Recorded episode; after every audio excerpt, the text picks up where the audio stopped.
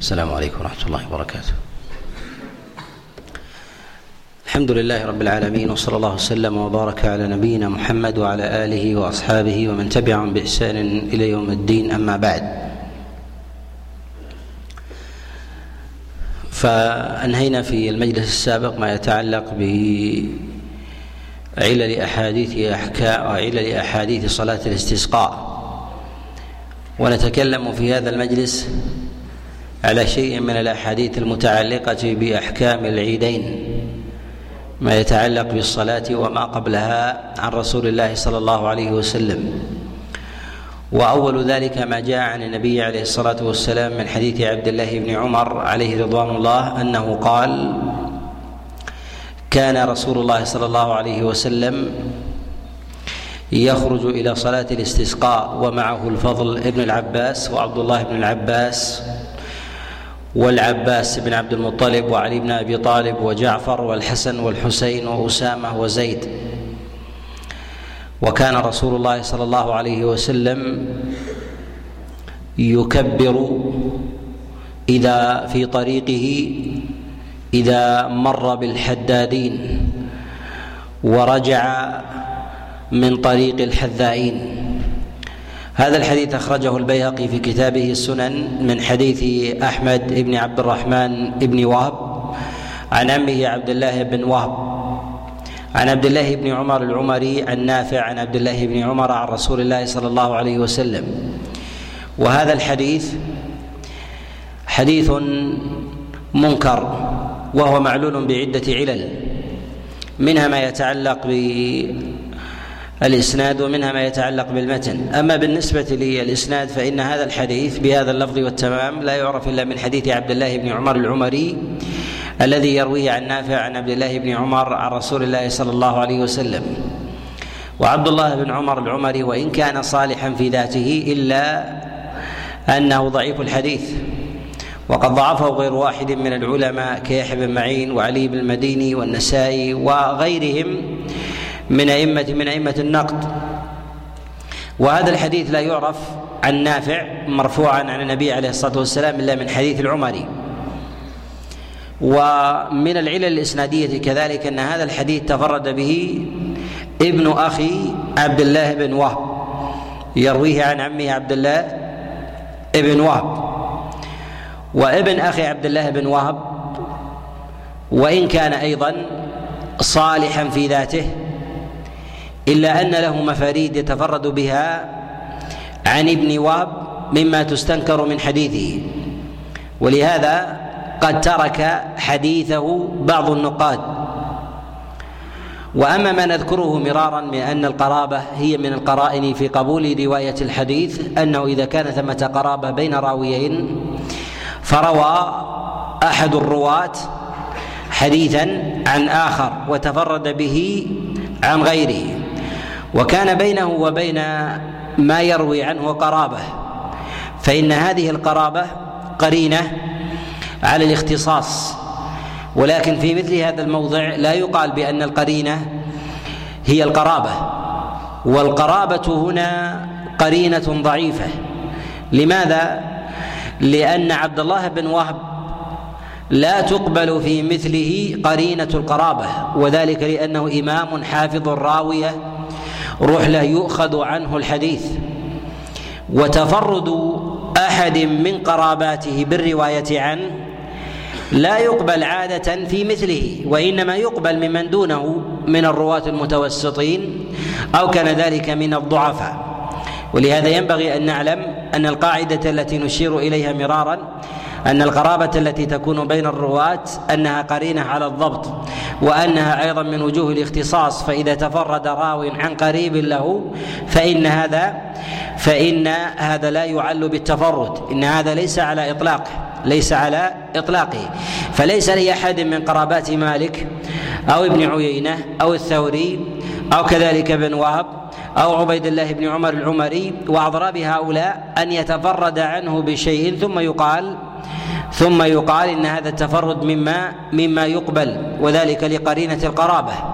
فنقول إن التفرد في مثل هؤلاء لا يقبل لسعة روايتهم وكذلك أيضا فإن اختصاص اختصاص أحد قراباتهم بالرواية عنهم لا يقبل عادة لا يقبل لا يقبل عادة. وهذا الحديث في رواية عبد الله بن وهب عن عبد الله بن عمر العمري أيضا إشارة إلى علة أخرى أن هذا الحديث لو كان عند ابن وهب من غير طريق العمري لرواه لأن العمري ضعيف وهو معروف بالضعف. مما يدل على أن مخرج هذا الحديث لم يثبت عند عبد الله بن وهب إلا من طريق عبد الله بن عمر العمري فرواه فرواه عنه من هذا من هذا الوجه.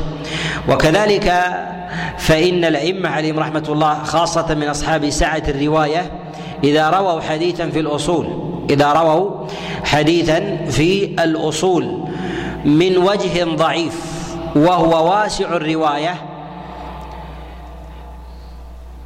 وصاحب رحلة وتنقل كابن واب فإن هذا أمارة على أنه لم يجده مع سعة روايته إلا من هذا إلا من هذا الوجه. فكان ذلك أيضا علة في عدم وجود هذا الحديث في معاقل الرواية كمكة والمدينة إلا من هذا إلا من هذا الوجه. وأيضا فإن هذا الحديث معلول بالوقف فإن هذا الحديث معلول بالوقف على عبد الله بن عمر.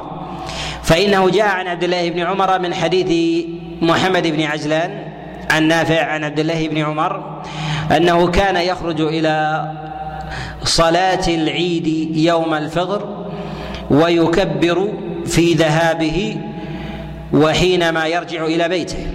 وهذا الحديث أخرجه الدار قطني في السنن وأخرجه البيهقي من حديث محمد بن عجلان عن نافع عن عبد الله بن عمر عليه رضوان الله موقوفا عليه. وقال غير واحد من النقاد إن هذا هو الصواب. وقد رجح ذلك البيهقي رحمه الله كما في كتابه كما في كتابه السنن. وقد توبع محمد بن عجلان في روايته لهذا الحديث موقوفا. تابعه على ذلك موسى بن عقبة وعبيد الله بن عمر وأسامة. كلهم يرون هذا الحديث عن نافع عن عبد الله بن عمر ويجعلونه موقوفا.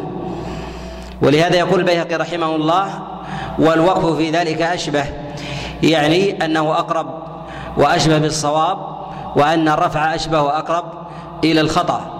وهذا الحديث من جهة تمامه في تكبير النبي عليه الصلاة والسلام في ذهابه ومجيئه جاء عن النبي عليه الصلاة والسلام من روايات متعددة ويأتي الكلام الكلام عليها بإذن الله تعالى. ولكن لا يثبت عن النبي عليه الصلاة والسلام من فعله أنه كبر في طريقه إلى صلاة العيد وفي رجوعه.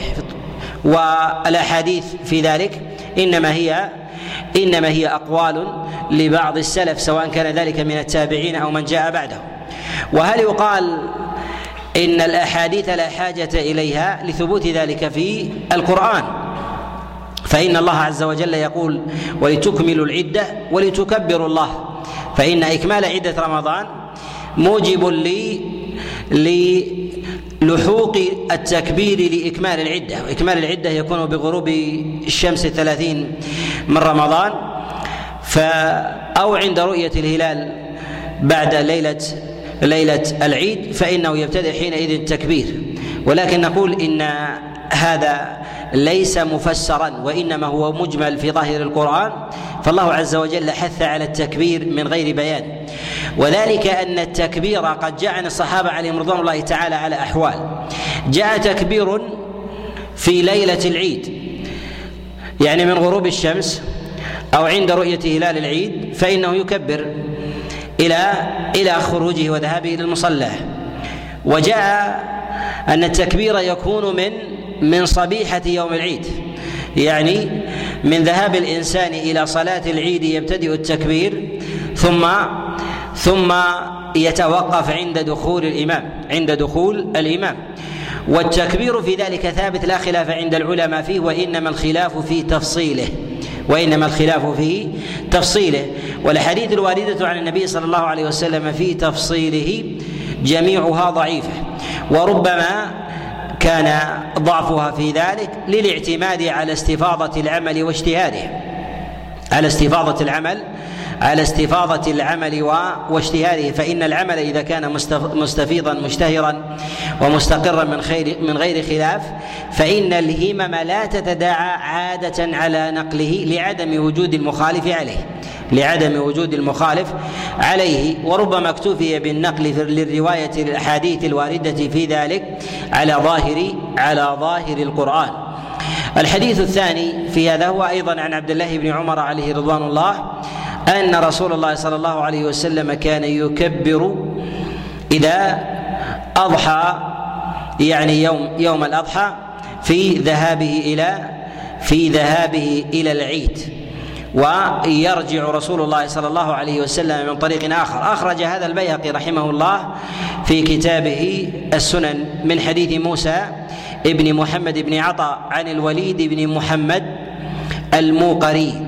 عن ابن شهاب الزهري عن سالم بن عبد الله بن عمر عن عبد الله بن عمر عن رسول الله صلى الله عليه وسلم مرفوعا.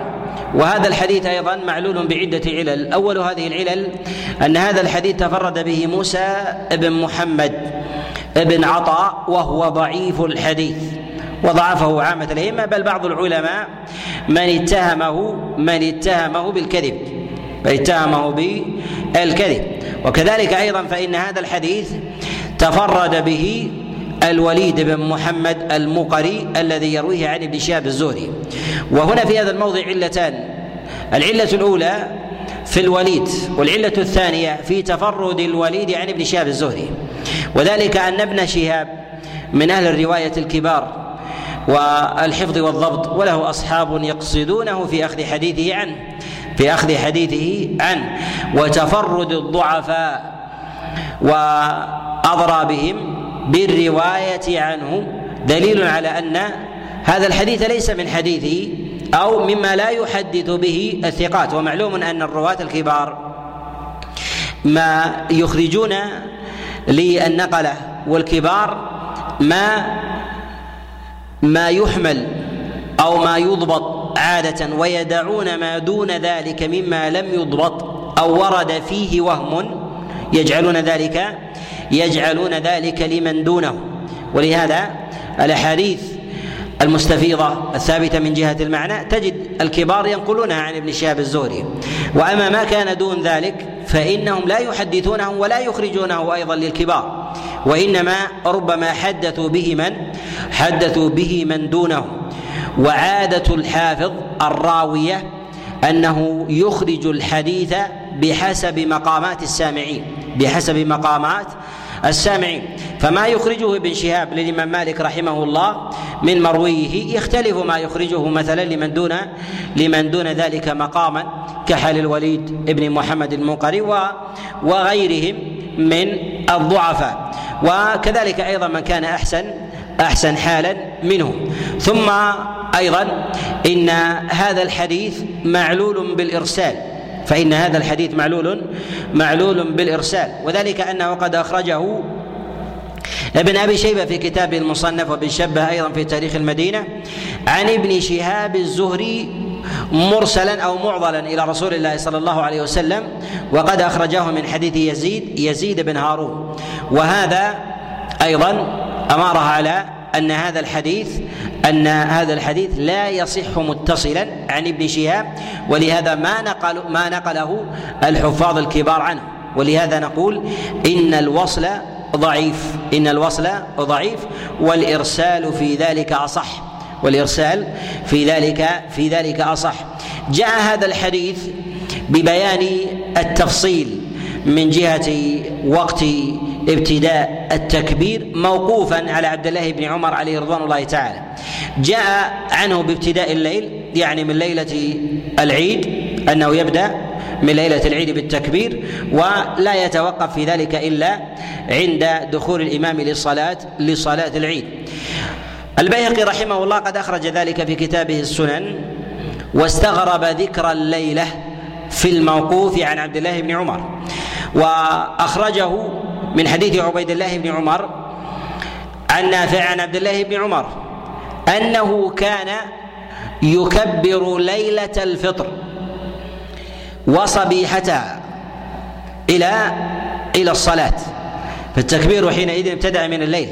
يقول البيهقي رحمه الله لما أخرج هذا الحديث موقوفا بذكر الليل قال وذكر الليل غريب. يعني في الموقوف على عبد الله ابن عمر. ولا يثبت عن النبي صلى الله عليه وسلم من فعله.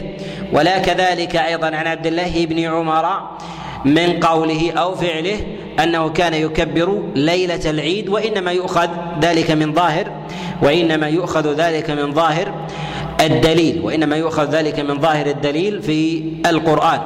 وحديث عبد الله بن عمر عليه رضوان الله تعالى هذا وحديث وحديث ضعيف. الحديث الثالث في هذا هو حديث الحسن بن علي عليه رضوان الله. قال كان رسول الله صلى الله عليه وسلم يأمرنا إذا خرجنا إلى صلاة العيد أن نجهر بالتكبير أن نجهر بالتكبير. هذا الحديث أخرجه البيهقي في كتابه السنن من حديث عبد الله بن صالح كاتب الليث. عن الليث بن سعد. عن إسحاق بن بزرج.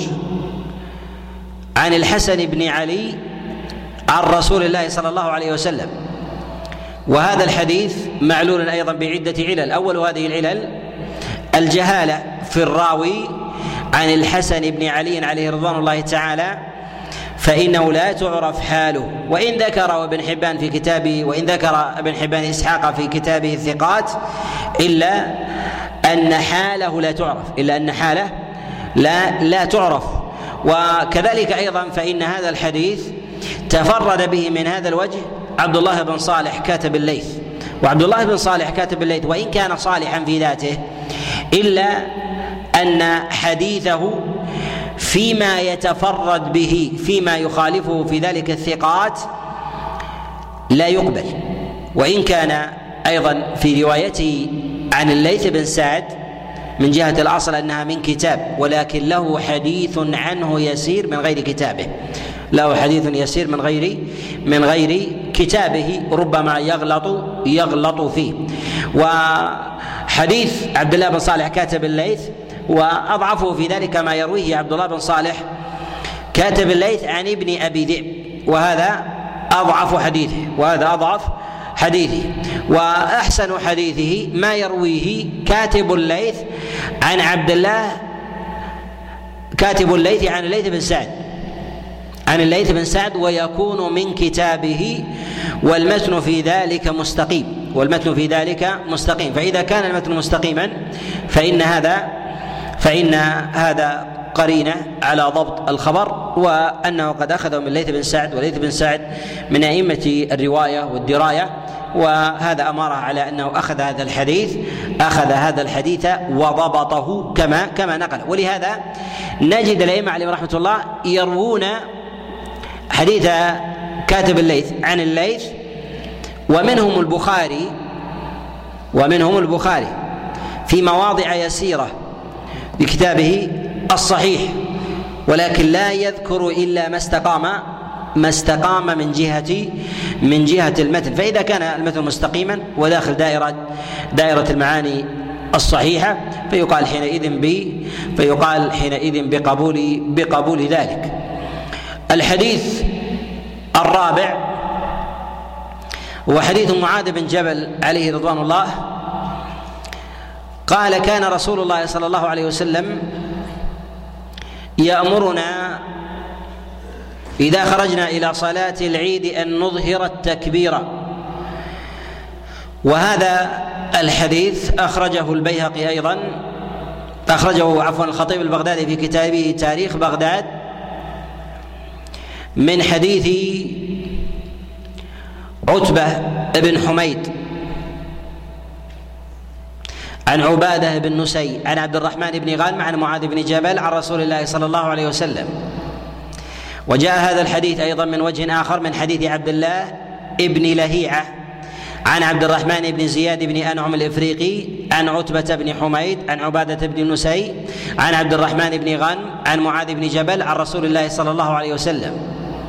وهذا الحديث أيضا معلول أيضا بعدة علل. أول هذه العلل أن هذا الحديث مما تفرد به عتبة بن حميد الضبي وعتبة بن حميد من طبقة متأخرة وإن كان صدوقا إلا أنه لا يحمل مثل هذا الأمر. في قوله كان رسول الله صلى الله عليه وسلم يأمرنا أن نظهر التكبير. فيه أمر للجماعة. وهذا كالحديث السابق في حديث الحسن بن علي. الأمر بإظهار التكبير عام. والأوامر إذا جاءت عامة الأصل فيها الوجوب. وإذا كان الأصل فيها الوجوب فالأصل في المأمور أن يشتهر وأن ينقل. لأن الخطاب إذا كان مختصا بفرد فإنه يختلف إذا كان إذا كان العامة. أمر العامة يختلف عن الفرد. الفرد لا يحمل الأمر على الوجوب وثمة قرينة من الصوارف صوارف الأوامر من الوجوب إلى الاستحباب إذا توجه الأمر إلى فرد بعينه إذا توجه الفرد الأمر إلى فرد بعينه ولم يرد أمر غيره ولم يرد أمر غيره وذلك لأن الشريعة ما جاءت لخطاب الأفراد وإنما جاء الأمر في ذلك عاما وإنما جاء في ذلك في ذلك عاما. فإذا خلت الأحاديث من أمر إلا أمرا خاصا فحينئذ يقال يقال بأنه على الاستحباب أو على الندب لا على الوجوب. وهنا في قوله أمرنا رسول الله صلى الله عليه وسلم أن نظهر التكبير أمر للجميع. ومثل هذا يجب أن يظهر وتفرد عتبة بن حميد في هذا في هذا الحديث مما مما يستنكر مما يستنكر عادة. ومن العلل وهي أشدها أن هذا الحديث يرويه عبادة بن نسي عن عبد الرحمن بن غانم عن معاذ بن جبل وممن يروي عن عبادة بن نسي محمد بن سعيد المصلوب الكذاب ويظن أن في مفاريد عب... في مفاريد عبادة المنكرة دخول المصلوب فيها. ولهذا يقول ابن رجب رحمه الله في فتح الباري يقول ولعل هذا الحديث من حديث المصلوب عن عبادة بن نسي وذلك أنه يروي عنه ذلك أنه يروي يروي عنه. يقول وقد دخل في حديثه في حديث مشابه له وهو حديث التنشف بعد الوضوء. يرويه محمد بن سعيد مصروف أيضا عن عبادة بمثل بمثل هذا. ودلس ولم يذكر دلس ولم يذكر. وذلك لأن هذا الحديث يجري من جهة التشريع العام وفق الأصول. وذلك أن فيه حث على التكبير. وإن كانت الصياغة في ذلك يتحفظ فيها من جهة الأمر من جهة الأمر ومن جهة ابتدائه لأنه كان يأمرهم بالتكبير إذا غدوا إلى الصلاة. إذا غدوا إلى إلى الصلاة. يعني أنه إذا كان إذا كان التكبير قبل ذلك فإنه لا يؤمر به.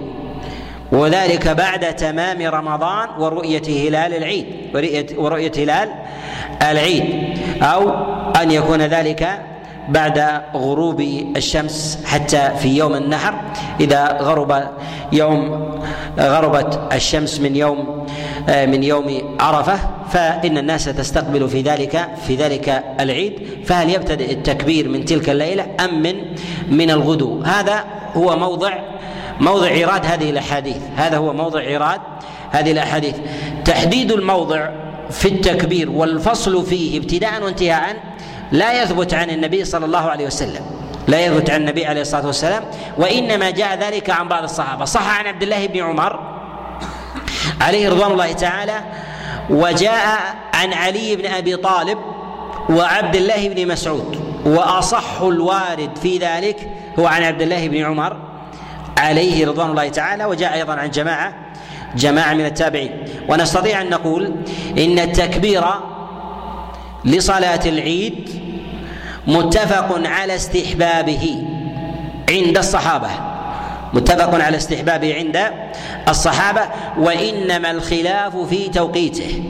وإنما الخلاف في توقيته. ونحن أوردنا هذه الأحاديث التي فيها التكبير إما أن يكون في الغدو وإما أن يكون من الليل وبينا وبينا الكلام الكلام عليه. الحديث الخامس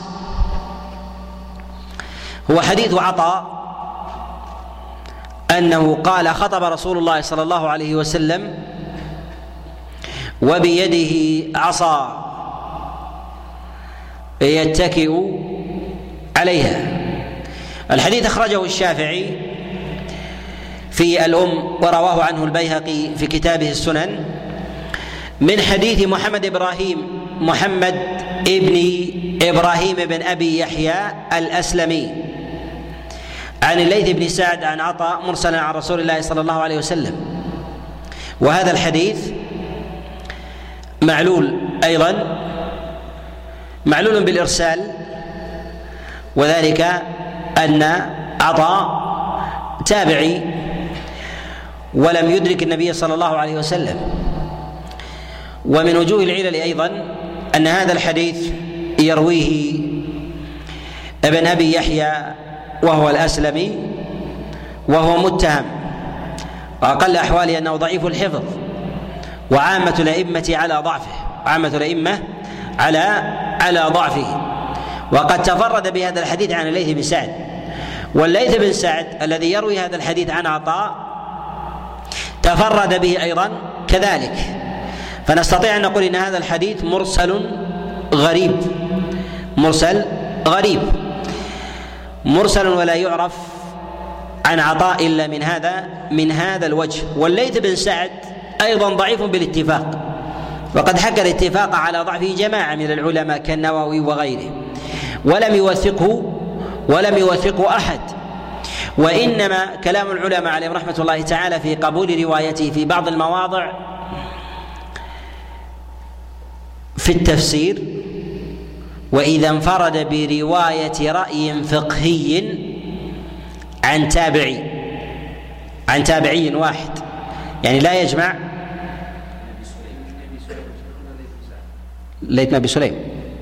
قلنا بن سعد؟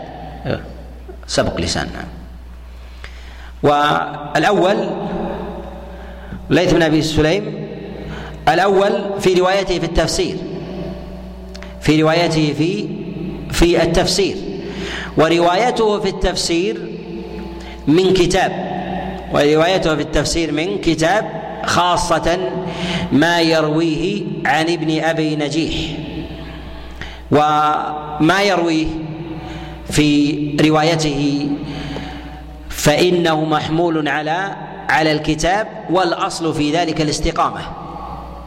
والأصل في ذلك الاستقامة. ويقبل كذلك إذا روى رأيا فقهيا عن تابعي عن تابعي واحد. فإذا روى عن تابعي واحد يضبط ولكن إذا روى عن اثنين وثلاثة يخلط. وقد أشار ابن سعد رحمه الله في الطبقات إلى هذا. أن ليث بن أبي سليم وهذا يوجد كثيرا في في المصنف لابن أبي شيبة ولعبد الرزاق وعند البيهقي كذلك وفي كتب ابن المنذر. يروي ليث أبي سليم عن عطاء وطاووس ومجاهد وتارة عن سعيد بن جبير يجمعهم. فيجعل رأي الواحد رأيا للجماعة. فيهم ويغلط ولا يفرق بينه ربما تشتبه عليه.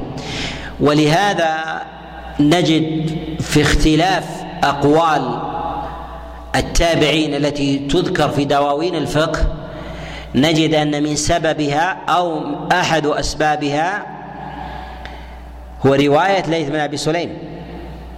فربما نجد أنه ربما يروي مثلا عن عطاء ويقول في الرواية أو في هذا عن عطاء قولان عن سعيد قولان عن طوس قولان في هذا. إذا وجدنا ليث بن أبي سليم يروي أحد الوجوه نعلم أنه خلطه بغيره. والقول إنما هو قول واحد. والقول إنما هو قول قول واحد. ولكنه إذا روى عن واحد ضبط.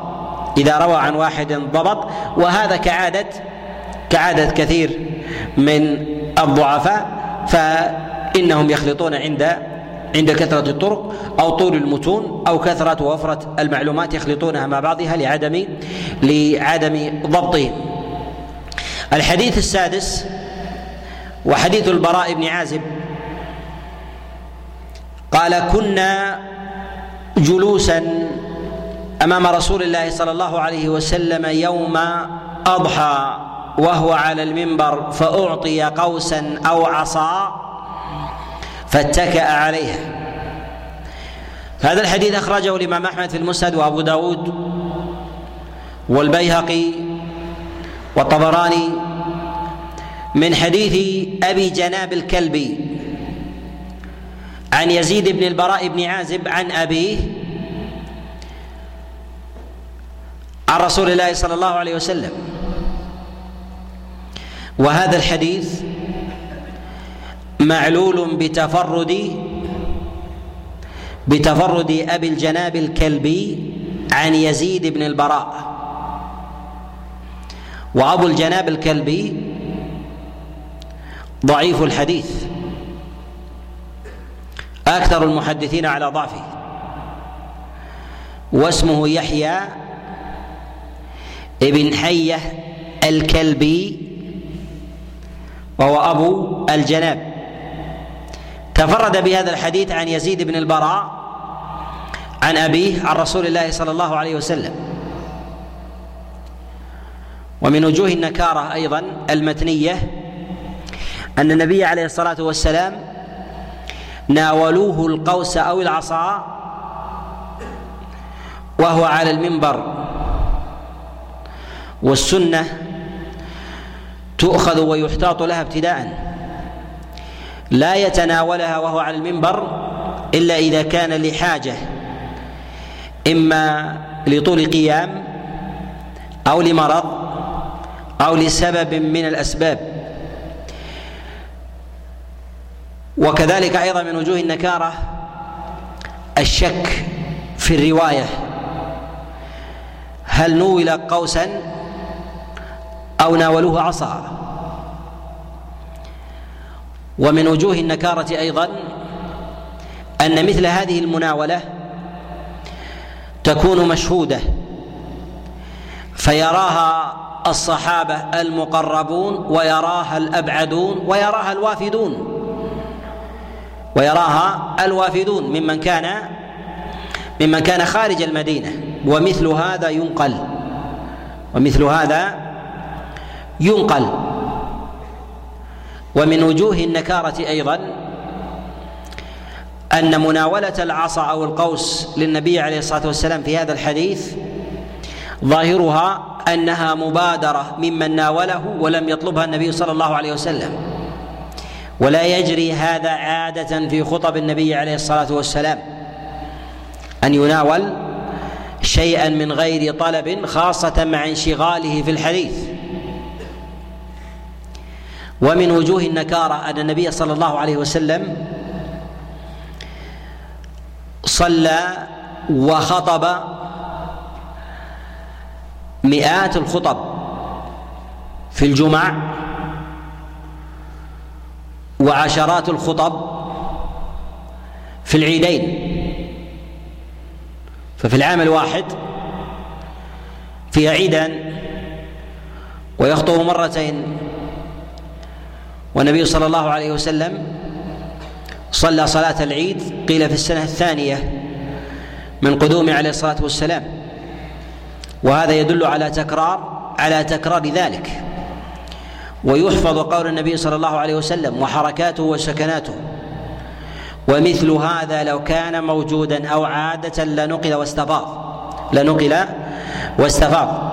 ولم يكن كذلك أيضا في عمل أصحابه عليهم رضوان الله رضوان الله تعالى. نتوقف عند هذا القدر ونكمل بإذن الله عز وجل في المجلس السابق اللاحق بإذن الله تعالى. وربما في مجلس أو مجلسين ننهي الكلام على الأحاديث المتعلقة بأحكام الصلاه العيدين ثم نتكلم بعد ذلك على صلاة الخوف والجنائز ثم المنثور من بقايا أحكام الصلاة كصلاة التوبة والاستخارة وأضرابها ونتم بعد ذلك ما يتعلق بأحكام الصلاة ونلج في بعد ذلك بأحكام الزكاة وهي المتبقية من أحكام العبادات ثم والحديث الواردة في الزكاة حديث ليست أيضا بالكثيرة. وثم بعد ذلك نشرع في المعاملات بإذن الله وعونه. وصلى الله وسلم وبارك على نبينا محمد.